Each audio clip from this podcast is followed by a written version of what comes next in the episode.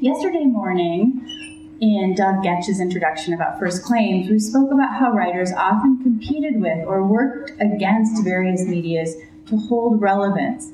But now, to borrow a word from poetry, let's turn and consider our long held anxieties related to the pressure the external world puts on our experience as readers and writers alike. Evolution is as old as time, and stories and literature have taken many incarnations. The oral tradition of poems and fairy tales, the serial novels of Charles Dickens, the shift from hardcover to short to, po- to pocket paperbacks in 1845. The critics called them pulpy trash, and they said, good literature is dead. Americans would never go for it. But then, of course, 100 years later, 70% of all books sold were paperbacks. Writers in particular present anxieties related to holding on to literature presently that relate to the digital age. But of course, now they're self publishing and blogging, Twitter, Amazon, and Kindle. And for the first time in 2011, ebooks, um, ebook sales outsold print, print books on Amazon. So, do we have a reason to be anxious? It seems that people are reading as much as ever before. I still read my daughter the oral fairy tales. Charles Dickens' fame has outlasted his lifespan, and readers can keep a library on their smartphones. It just might mean that we all have more access to good material. Digital technology has also offered literary consumers new and interesting ways to take in stories and text. Ned Stuckey French is a pioneer of this mixed form, and now about how, and he will talk about how we might borrow and make hybrid by pairing our text with other visual arts. Indeed, how we might find ourselves in the midst of some creative revolution and we might ride this wave of our time. Ned Stuckey French is the author of the American essay in the American Century, which was a Choice Outstanding Academic Book for 2012. He is the co editor of the Essayist on the Essay, a co author of Writing Fiction, A Guide to Narrative Craft, and the book review editor of Fourth Genre. His articles and essays have appeared in journals and magazines such as In These Times, the Missouri Review, the Iowa Review, and Tri Quarterly. He has been listed five times among the notable essays of the year in Best American Essays. He is presently an associate professor of English at Florida State University. Please join me in welcoming him now.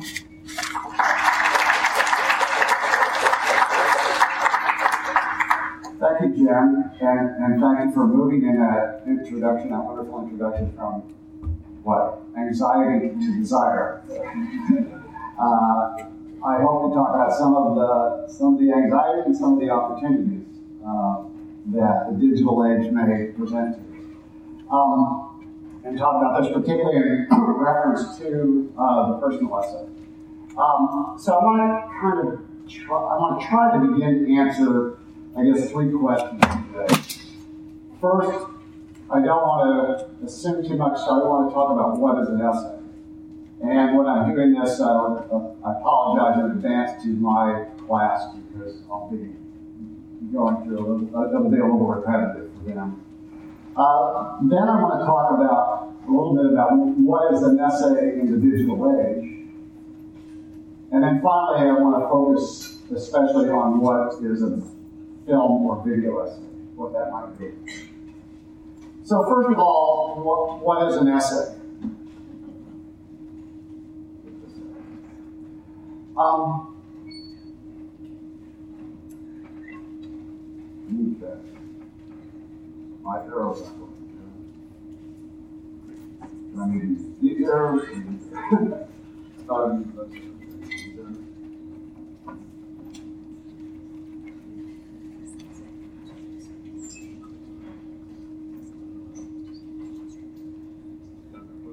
there, thank you. Thank you, Zach. So first of all, Edward Hoagland says that an essay, the, the, the form of the essay is a greased pig. It's, it's, it's a, an amorphous genre that's still kind of being defined. It's the fourth genre. It's the last one into the writing program. Although it's the most popular and the most and is growing the fastest among those four tracks within MFA programs in the last decade. But so it, it's it's uh, it's a it's a bit of a mess. It's it's used to having an adjective in front of it, the word essay, right? So there's there are periodical essays, romantic essays, genteel essays, formal essays, informal essays, humor essays, personal essays, lyric essays, narrative essays, review essays. I could go on. And also, it's sometimes hidden behind some other kind of disguise, disguise such as it's sometimes called a piece, a column, an op-ed, profile, feature story, casual, whatever. So it's a, it's a little bit hard to find. One thing I would argue that it is not is a five paragraph thing. Now that was probably where you first heard the word, right? Back in junior high, right? Where you were taught to write a piece, an essay that had an introduction, three supporting paragraphs, and a concluding paragraph. Right? You remember Miss Crabtree with the pencil and hair. Tell them what you're going to tell them, tell it to them, and then tell them what you told them. Right? And that, that was the march, right? Well, that that is not what an essay is, and it's not what I'm talking about today. Especially uh, uh, uh, because it's reductive, adolescents. Maybe they still use it in first year writing, but I'm talking about something much messier. I would put it, the essay, the personal essay, on a spectrum somewhere between the article and the short story. That the article, whether it be a newspaper article, an academic article, even a feature article, whatever, is over this end of the spectrum and it's it, it relies on memory, research, interviews, and if it's an academic article, it's even got works cited page and footnotes. I mean, it's it's fact based. Its style is usually pretty flat, pretty transparent. Uh, then at the other end, we have the short story, which is made up. It, it comes from the imagination. It comes from invention. It might even have hobbits in it right? Or unicorns, whatever, you know, science fiction. I mean, it can go all the way out there. And I would argue that the personal essay lies somewhere in between those two things. And that, the, that, that, it, that depending on the particular essay, it may slide a little bit up or down this, this spectrum. It may get pretty close to the short story sometimes and be pretty strictly a narrative essay. George Orwell's A Hanging or shooting an elephant pretty much just tells a story. It also does something else. I think it talks about imperialism or uh, capital punishment. But it's most, I mean, most of its time telling a story. Whereas it's something down toward this end, maybe much more meditative and descriptive and expository, be defining something. Writing on friendship, where you're trying to get a handle on that concept. Um, again, an article, especially maybe a news article that we're familiar with, you know, it's got the inverted pyramid form, which is kind of a kissing cousin to that five paragraph thing. It starts with the five W's and the one H, who, what, when, where, why, and how. Gives you all of that front loaded. Maybe gives you all that even in the headline, and then kind of marches down to the more specific stuff that can be easily edited by the editor. At the other end, again, of the spectrum, the short story also has a pretty well defined form. I mean, you know, there are, there are people that mess with this wonderfully. Alice Munro makes short stories that are like little novels, or sometimes they feel like big novels. And but traditionally we think of the short story form as, as following an inverted check mark. Right? A conflict is set, there's rising tension. Finally, there's a climax, the falling action, or the denouement, or the coda, the resolution. Here's another version of it using Cinderella, right? The stepmother appears, scolded Cinderella. Cinderella, there's an invitation to the ball. Cinderella wants to go, you can't go. Tension goes back and forth. Finally, the shoe fits, and the climax is released. Releases the tension, and they live happily ever. I mean, another way to think of the, the inverted check mark in that form might be foreplay, orgasm, cigarette. you know, if that helps, you use right?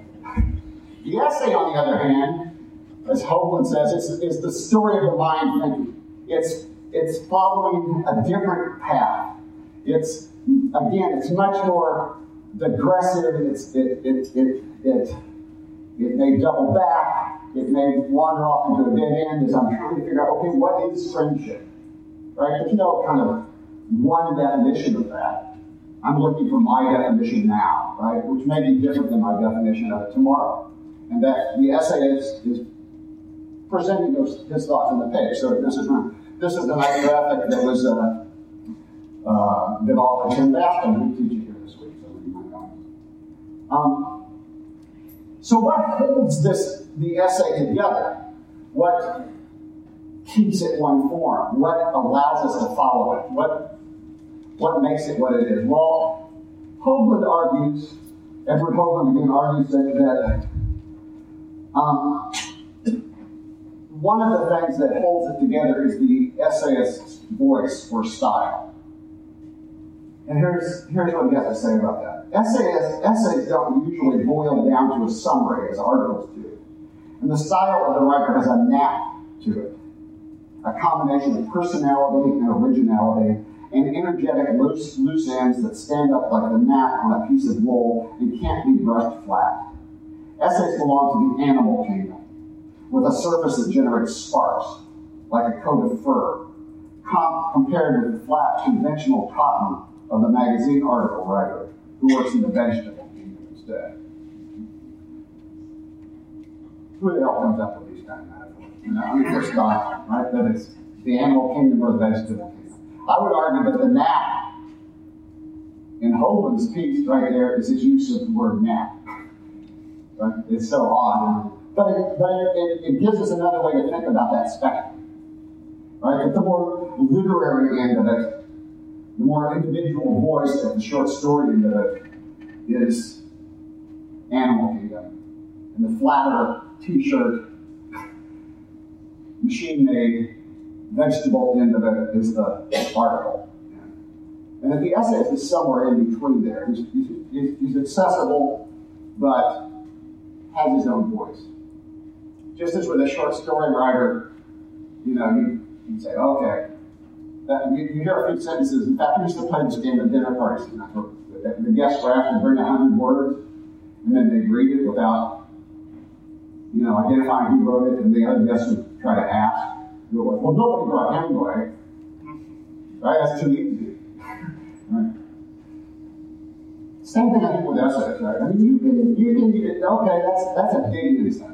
You know, you can smell it.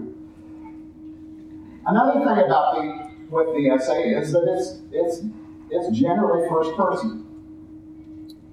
Right? And, and the first person is at least understood usually to be the essayist himself or herself. Right? You can't uh, as an essayist, hide behind a, narrator in the way that, for instance, I know, uh, Fitzgerald hides behind Nick Gatsby. Right? therefore, kind of can't be held accountable. So, so the essayist develops a persona. Now, that persona may change, right? I mean, my persona right now is a lecturer. Tonight I'll go home and be husband and father. Right? Um, another term I think we have to confront when we're looking at what essays are is, is the bigger umbrella term, which is creative nonfiction, which is a, a, a term, as my students know, this week I, I did test. It, it defines the genre negatively against fiction. And as a sort of a sop, it tosses the word creative to us, right? Um, I want to say, well, nonfiction, okay, that's what? Everything that isn't fiction? Phone books? insurance policies, tax forms, summer writing festival catalog. Yeah. Um, so it's defined negatively, which means it's everything. It's, it's just too big. And it's defined against fiction as a fiction with the real deal. My wife's a writer, so you know we've had been around this argument. So they give us the word creative, right? Which I, you know, creative as opposed to what? Destructive? Destructive nonfiction. Boring nonfiction. So I don't like the term, but it's it's in common parlance what you know. Now that creative adjective also brings up the kind of the, implicitly the question of truth. Correct? I mean, if this is nonfiction, this is supposed to be true. But I already put it on that spectrum as like not an article, not verified, not researched exactly the same way, not footnoted, but operating more from memory. But we know, let's be honest, folks, our memories are fallible. So we we have to supplement our memories with imagination. Now, then the question becomes how much? Why Well, I argue not this much. this is James Frey. If you go this far and you make shit up, and your night in jail becomes six months in jail, and your DUI becomes what, cocaine or something, right? And it wasn't. And Gawker or whoever finds you out, you will have to apologize to Oprah on national TV. And you don't want to have to do that. Trust me, I have not been there, but I know better than to have to go there. So, so then the question becomes, well, kind of how creative?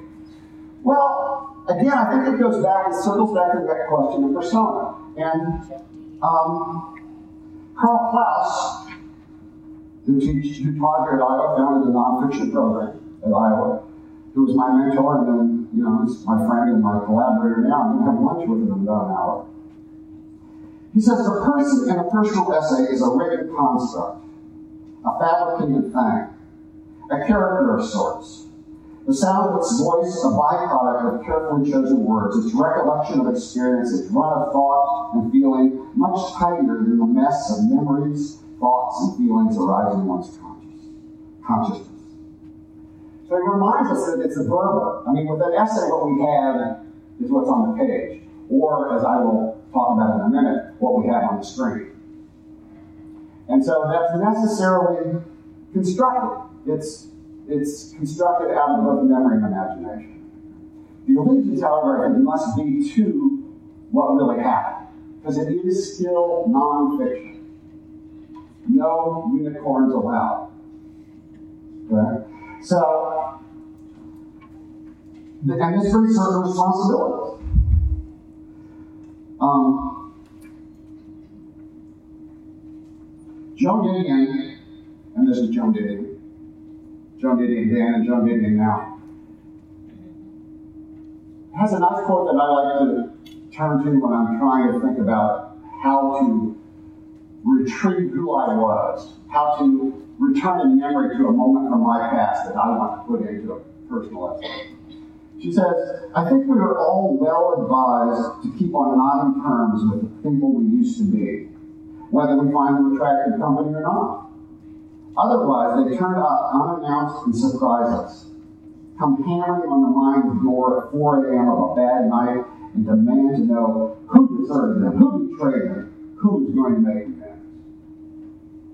Now, it's tough work to face up to those folks who are, after all, you.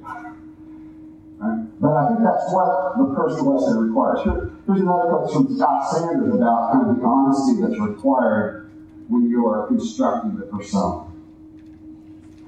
In an essay, you may be caught with your pants down, your ignorance and sentimentality showing while you trot recklessly about on one of your hobby horses you cannot stand back from the action as Joyce instructed us to do and carry your fingernails. You cannot palm off your cockamamie notions on some hapless character. If the words you put down are foolish, everyone knows who the fool is. So it's a, I mean, it's a rough genre. It ain't for sissies. This ain't no disco. This ain't no for This is, but it's fun. I love it. Um, so, so that's the essay. So now, what about this digital age? At Florida State, where I teach, we have a history of text technologies program that I teach in. We also have editing, writing, and media track for our undergraduate English majors in which they learn how to tagline for it is writing for the 21st century. So they're trying to figure out how to write online. I teach a class in the digital age in which my students Google Maps essays, Pinterest essays, create websites, video essays, so on and so forth. So, you know, and, and, and heck, it's new. This anxiety is new. Ten years ago, just ten years ago, there was no iPhone, no iPad, no Kindle, no Facebook, no Tumblr, no Twitter, no Pinterest, and no Snapchat. So this, this tidal wave is anxiety. It certainly is.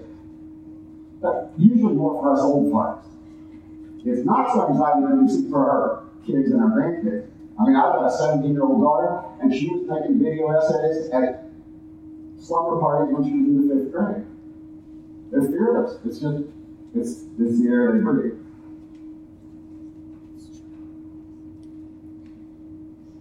We've come a long way from cave paintings, a long way from Gutenberg. Here's where we are. So,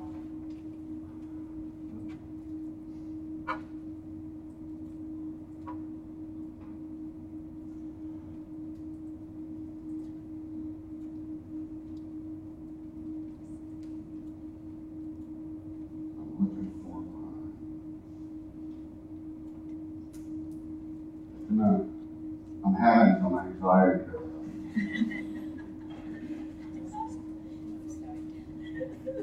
Jen, I want to get back to my um, movie. Uh, I think it's at the bottom on the column.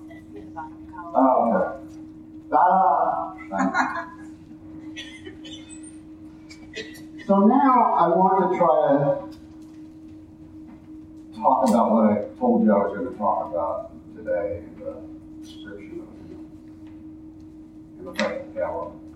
I want to try to answer a few questions as a way to a handle on the film essay, and I want to answer them largely by showing you images. But first, I'm going to frame the question and give you a few words about it. So, first of all, what is a film essay as opposed to a video essay? What is a film essay? In a 1992 essay called In Search of the Centaur, the essay film, Phillip Lopate offered a tentative definition of the essay film. Now, the definition he offered was very logocentric or word based, and the film critics leapt on him. But here's what he argued Film essay should present the singular voice of its creator, it's the essayist. Right? It should have a text, whether in the form of a script, intertitles, dialogue, epigraphs, voiceover. Those are lots of ways to, to offer the text And he argued it should attempt to understand the problem, while at the same time differentiating, differentiating itself from a documentary film by doing more than just imparting information. So she'd be trying to dig into a problem. She'd be trying to solve the question of what is friendship, what is war, why do we love, whatever it might be. Lopate also had to acknowledge in his piece that there weren't very many of these essay films. So one of the problems he tried to talk about in his essay, in his piece, the, the, the Search of Centaur, was why are there so few essay films? He attributed this scarcity to the production and distribution costs. You know, when in doubt, blame Hollywood. It cost a lot of money to make films. Especially in 1992, you still had to make them with a film crew, you had a sound you had an editing you had to find distribution for it, and even if it was avant-garde and indie to the hilt, you still still had to get the Cannes Film Festival to pick it up or something. The need for a team of cinematographers, editors, and sound crew, the preference for a general audience for films that emphasize fiction, uh, the, the preference of the general audience for fiction and narrative. In other words, people are looking for Hollywood endings. They're not looking for this kind of interior thought.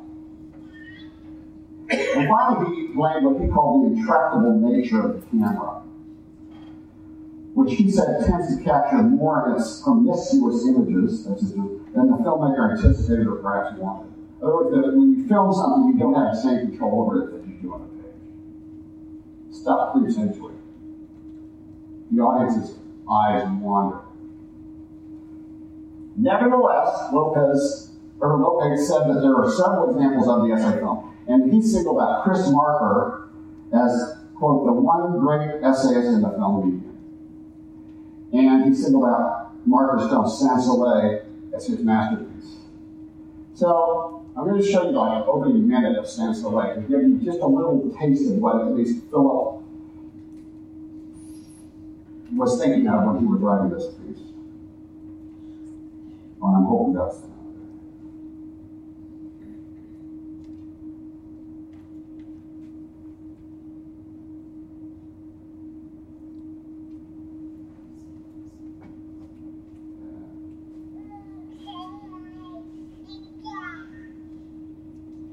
He said that for him it was the image of happiness, and also that he had several times to link to other images.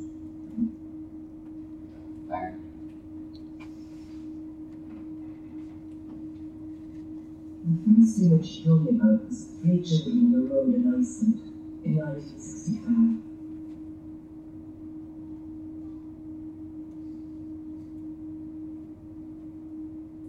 He said that for him it was the image of happiness, and also that he had tried several times to link it to other images, but it never worked. He wrote me, One day I have to put it all alone at the beginning of a film, with a long piece of black leader. If they don't see happiness in the picture,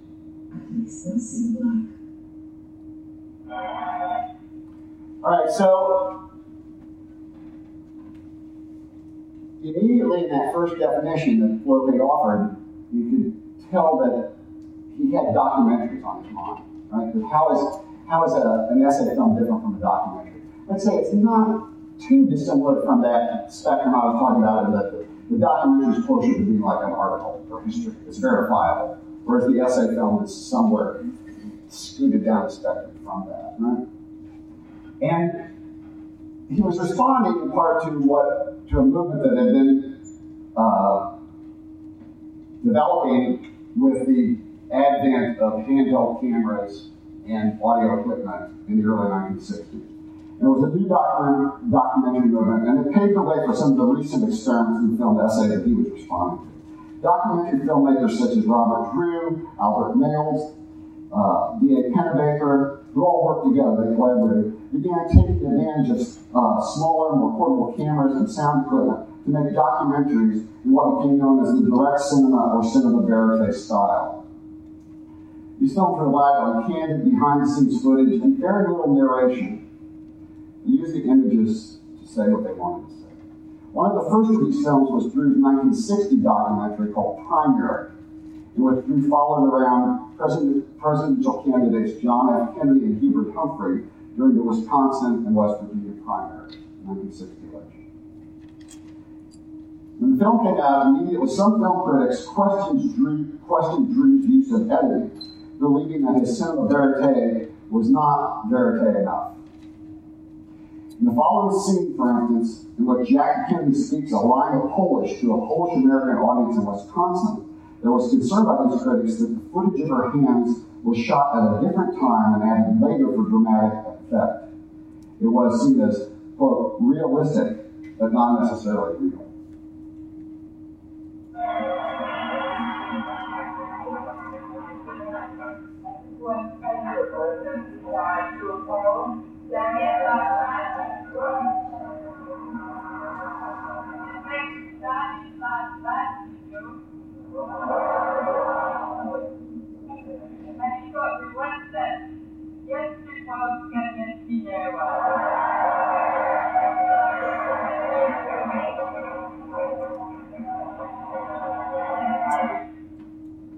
Fortune, mister.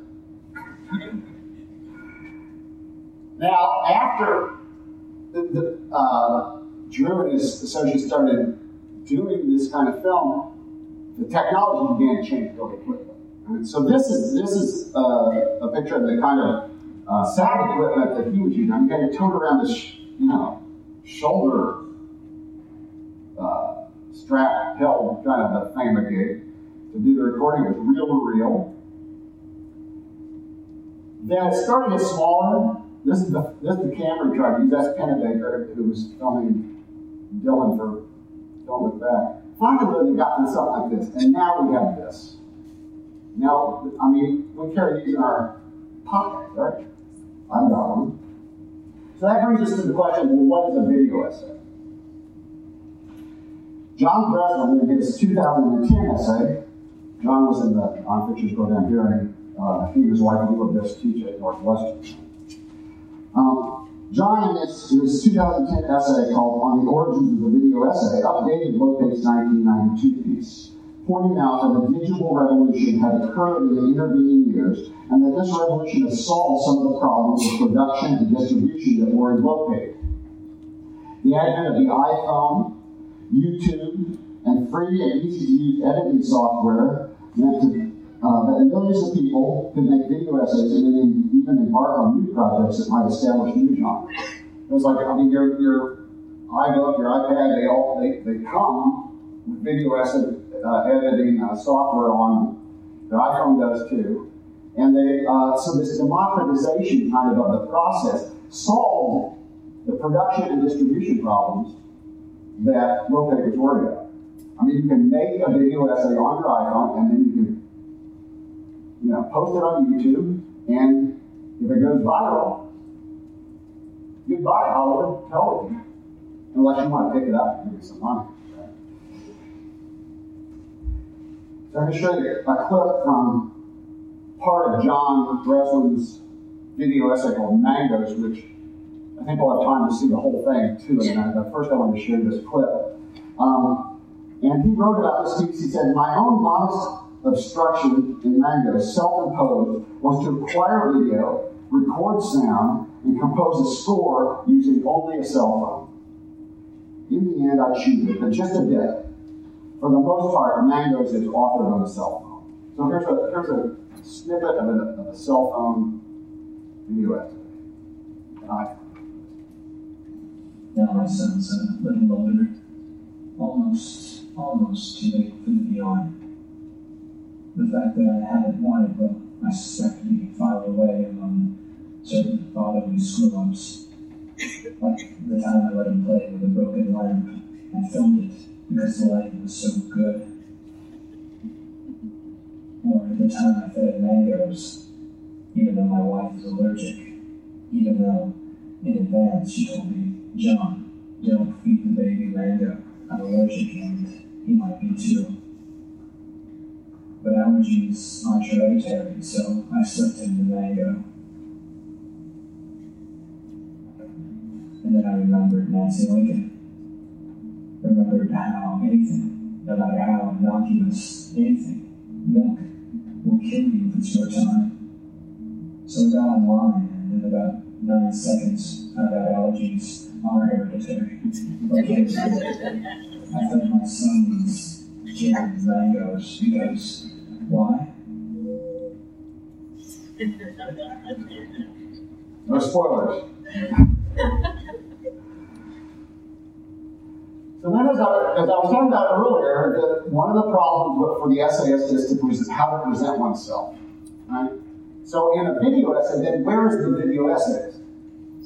Right? Is he or she always behind the camera? Well, not necessarily. Video offers other ways for the essayist to present herself. In Kristen Radtke's That Kind of Daughter, which was made in 2012, she uses drawings and cutouts to show how desire, memory, and loss can be represented both through audio and through images. Then, she herself makes a silent, silent appearance that lets us behind the curtain and surprises us with its color and its three dimensionality. So here comes the essay.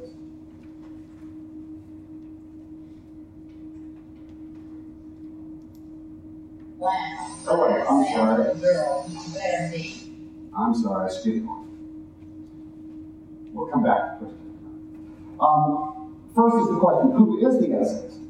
I'm sorry, not where is the uh, the film and video essay disrupt our conception of what an essay is, but they also retain important connections to the print essayist tradition.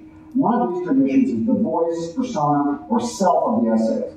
Just as Montaigne wrote, I have no more made my book than it has made me, or Emerson said, I will also essay to be. In other words, we, we create the persona and then we become the persona. Um, so do the film and video essayists construct a self in their voiceovers, their point of view shots, and their insertion of themselves in various frames of their essays. Here's a clip from Ross McElwee's 1986 masterpiece, Sherman's March, a meditation on the possibility of a romantic love in the South during the era of nuclear weapons proliferation. Hell, that's subtitle. In which he employs all three of those techniques point of view shots, voiceovers, and inserting yourself. I apologize. Here's Ross McElwee.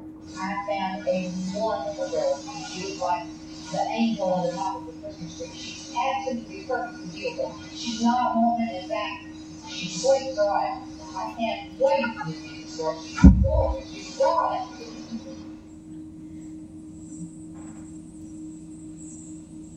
Um, decided to leave Charleston before I get into more trouble with Charlie's ideas of marriage brokerage.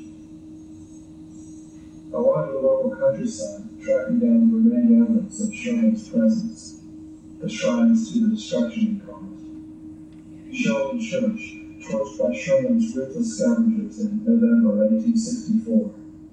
The caskets in the church burial crypts superheated and exploded in the fire. There's Ross. It seemed that I'm filming my life in order to have a life to film, like some primitive organism that somehow nourishes itself by devouring itself, growing as it diminishes. I pondered the possibility that Charlie is right when she says that has become the only way that I can relate to women. I'm beginning to lose touch with where I really am in all of this. It's a little like looking into a mirror and trying to see what you look like when you're not really looking at your own reflection. Anyway, I decided to resume following Sherman's route from South Carolina. And here comes Kristen Radtke. Six faces will try, bodies will yellow, everyone I loved and failed in my loving will die, and yes, I'll play the same. It does not show, but an adult feet touching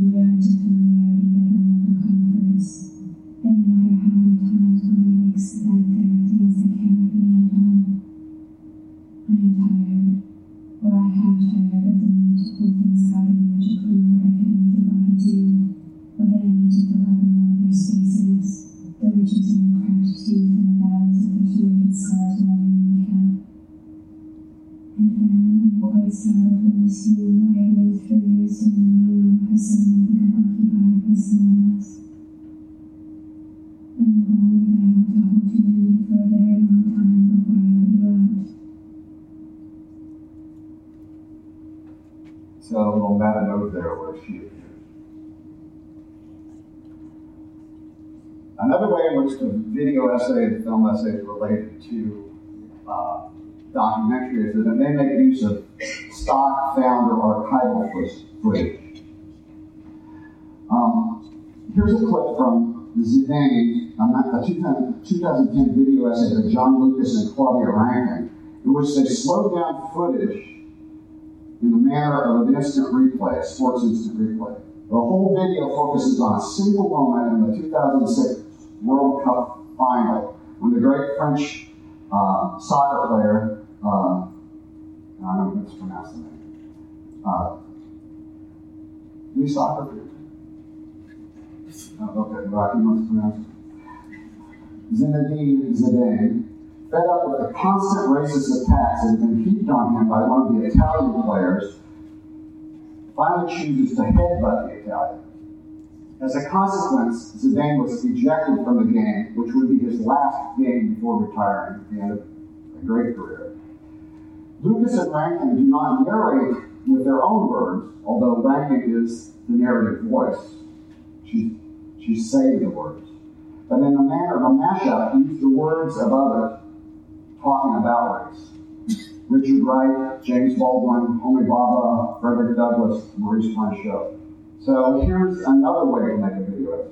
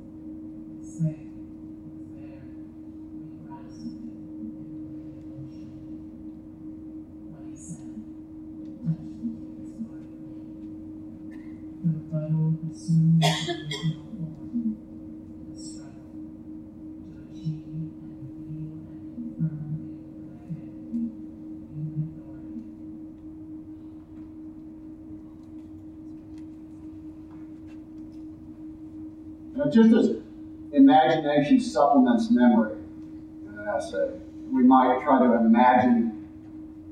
The example I used with my class earlier this week was in a, if I'm writing an essay about that day that my parents first told me they were going to get divorced, I want to create a scene, even though that's that scene took place 50 years ago when I was, you know, in sixth grade. I need to make it visual. I don't remember what my father was wearing that day, but I need to imagine what he might have been wearing that day. But I want to do it as honestly as possible. Likewise, with a video essay or a film essay, you may want to use reenacted scenes. You see these on Dateline NBC.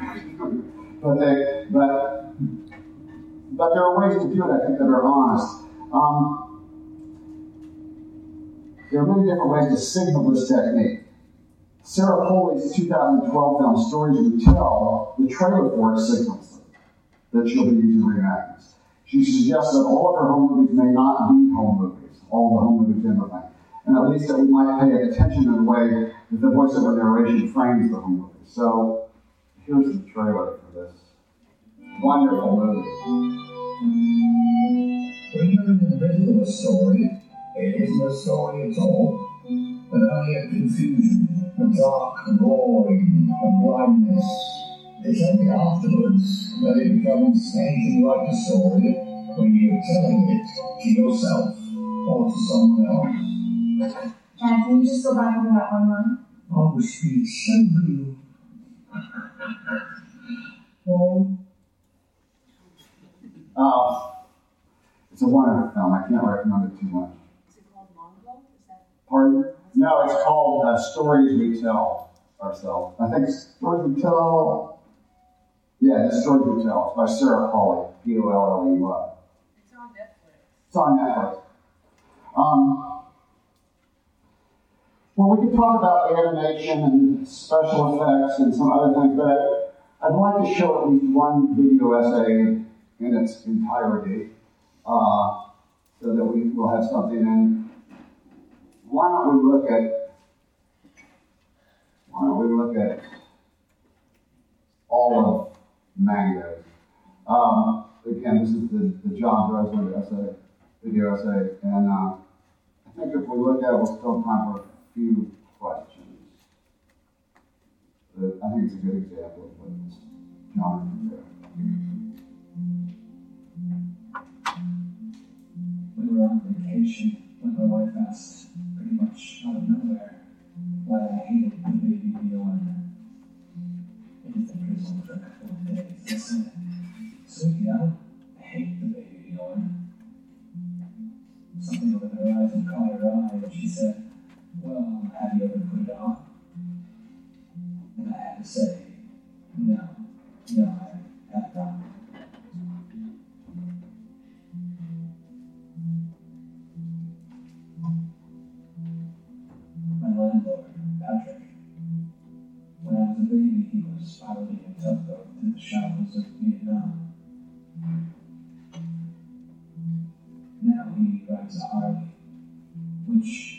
Mistaken, is the opposite of the Bjorn.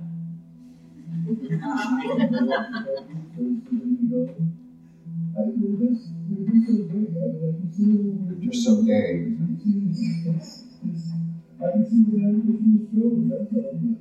But the guy with the thing is just unnatural for me. I, don't know. Not manly. Something perhaps I made a channel anywhere. I don't know.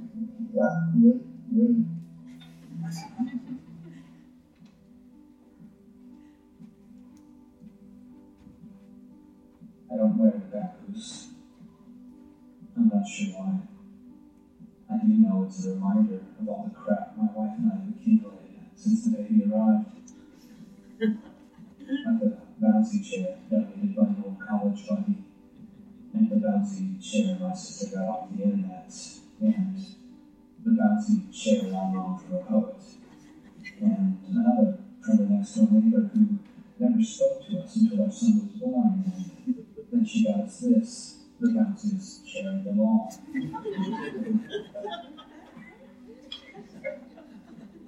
When all this injection molded plastic took over the house, she recognized this sick game other parents play, a sort of hazing ritual, in which they bequeath to us their sorriest looking plastic kitty shit and watch solid bitter sauce on it.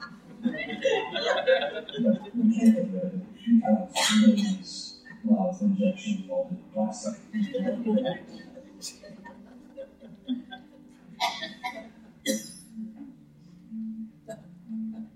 Before my son was born, I thought babies were salvation, to the future.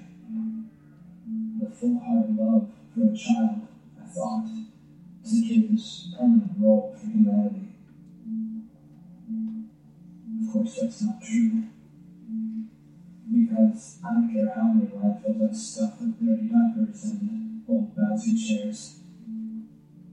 If the baby loves it, I love. It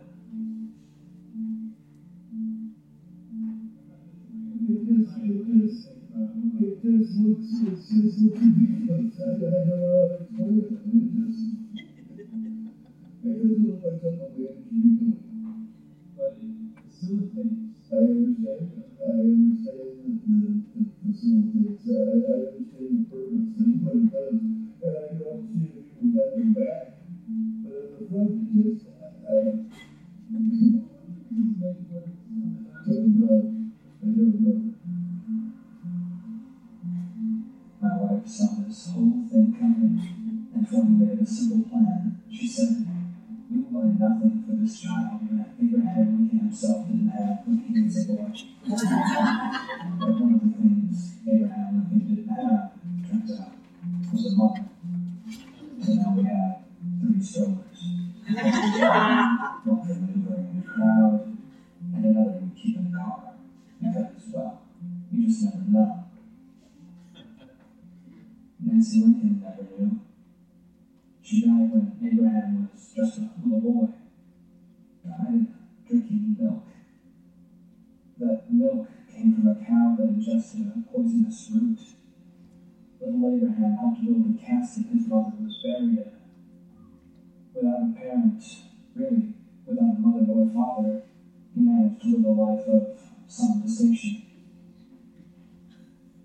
In my darker moments, I sometimes wonder if the best thing I could do for this child is disappear.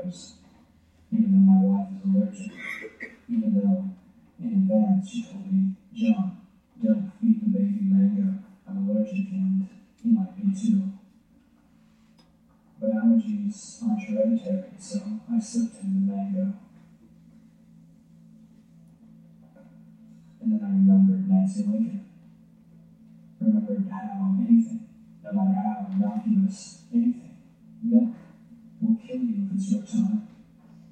So I got online and in about nine seconds found out allergies are hereditary, or can. I fed my sons human mangoes because why? Because I can tell you more about the 1985 Harley Lowrider than I can about parenting. And I've never driven a Harley. Let me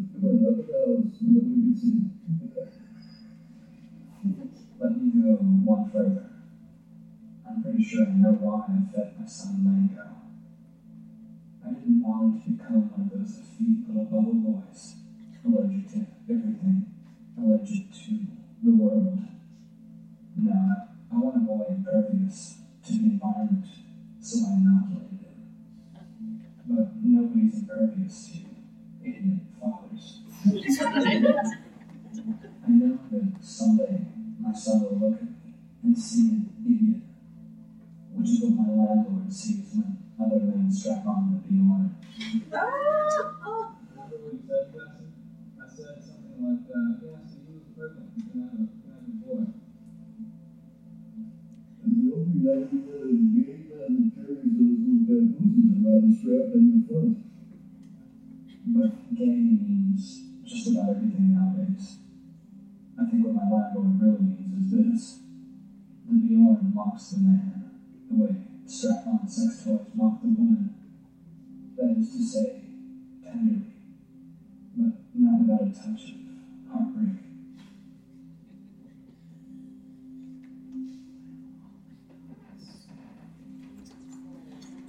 Lights. All right, so I, I, uh, I admire that piece very much. I think it's a, a wonderful essay about parenthood, gender, mortality, uh, power, history, lots of things. And it uses both the voiceover, narration, the you know, documentary kind of footage with the black and white photographs, reenacted scenes. I mean, I wonder how many times, how much footage John had to shoot with that. And, and you know, I don't think originally he served the mango on the butcher knife. and how much footage did he have to shoot in order to finally get his son to cough like that? But, but it feels. So, questions about the form? Uh, what's up with the, the video essay? It has incredible potential.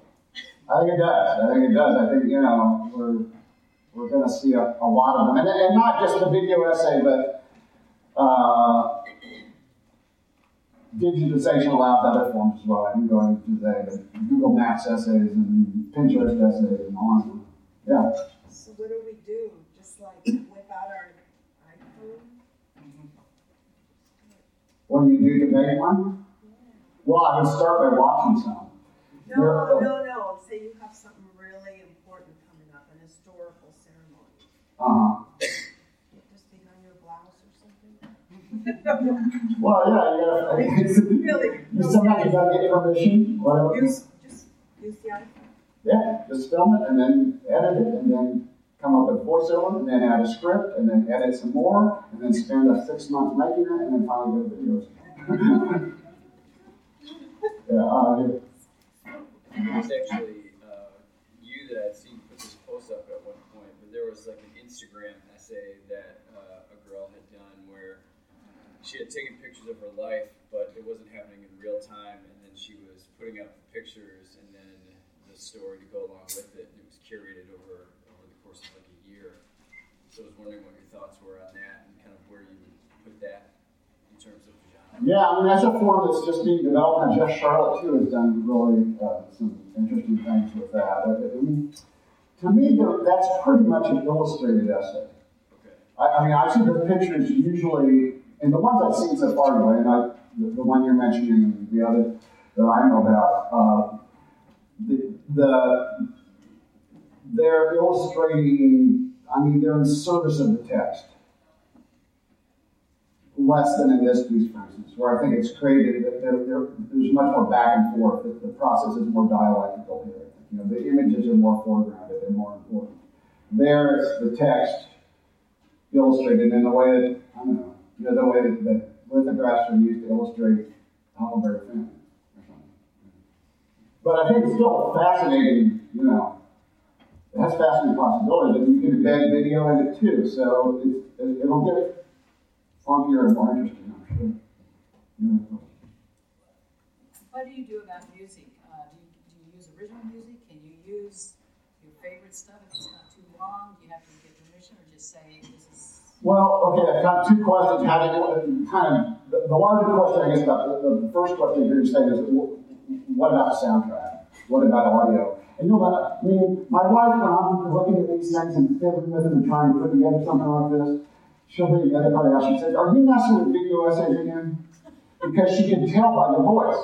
Right? It's sort of this poetry reading voice, you know, that, that, that, that John is falling into there. So there's that kind of question you know, because when, when Patrick, the landlord, comes in, we hear a very different voice. Not so modulated careful. And then, um, yeah, as far as music, some people have used, have composed music and worked together with composers for some of them, uh, some, you know, uh, appropriate. The second question that you're saying is, well, what about permission? And um, that's totally up for grab right now. It's a big wilderness out there. I mean, you know, I mean, we all gone to look for YouTube videos and see that they were pulled. You know, so it's, if, if, you, if you try to use too much found footage from uh, uh, a, Disney film or something to incorporate in your video essay, or you use too much of a Neil Diamond hit or something, you know, you're liable to, yeah, it's, it's the amount. And then my wife is a novelist, and in her novel Mermaids on the Moon, she was using, it's about the mermaid down in Weeki Florida in the, in, in the 60s, and they were doing these, these mermaid underwater shows, and she wanted to use lyrics from some of the songs that they used as the background, because they're, of course, they're silent. They're, they're underwater, You look at through an amphitheater, from an amphitheater through a big glass window. So that the soundtrack was a big deal. She wanted to give. And as soon as the Random House lawyers got a hold of the manuscript, they said 16 words. 16? 16, that's the limit that you can use from the lyrics from popular music. The big, you know, Columbia, Sony, whatever, they're, they're you know, if you start messing with their stuff, then it's different. But most of what people are doing is doing it, putting it on YouTube, and see what happens. Which I don't, I don't want to encourage you to be an outlaw, but be an outlaw. the other thing that I've seen on YouTube is a um, disclaimer. Yeah. This is, this is from, thank you very much. I didn't get permission, but it's short and. Yeah. There's a wonderful video essay called A Fairly Fairy Tale, or A Fairly Tale. And it's about, it's, it's composed entirely of clips from Disney movies and cartoons in order to talk about the issue of copyright. All of the clips, none of the clips are longer than maybe three, four, five seconds. But They're spliced together to tell a kind of a seamless story, and it's totally a parody of Disney. It's totally going after Disney because Disney was the, the, the main corporate giant that was behind the latest, the Sonny Bono Copyright Revision Act, which because they were worried that Mickey was going to, the copyright was going to run out on Mickey. And then, pretty, then once it's in public domain, then anybody can do anything with Mickey. And heaven forbid. So copyright got extended. That's So- what, yeah, that's what extended. Yeah, yeah. So uh, copyright's a big issue. What's the, Other- name, what's the name of that video with the, Uh, a fair, and then in parentheses, L-Y, fairly tail. Are there any other questions? Or I'm from another one.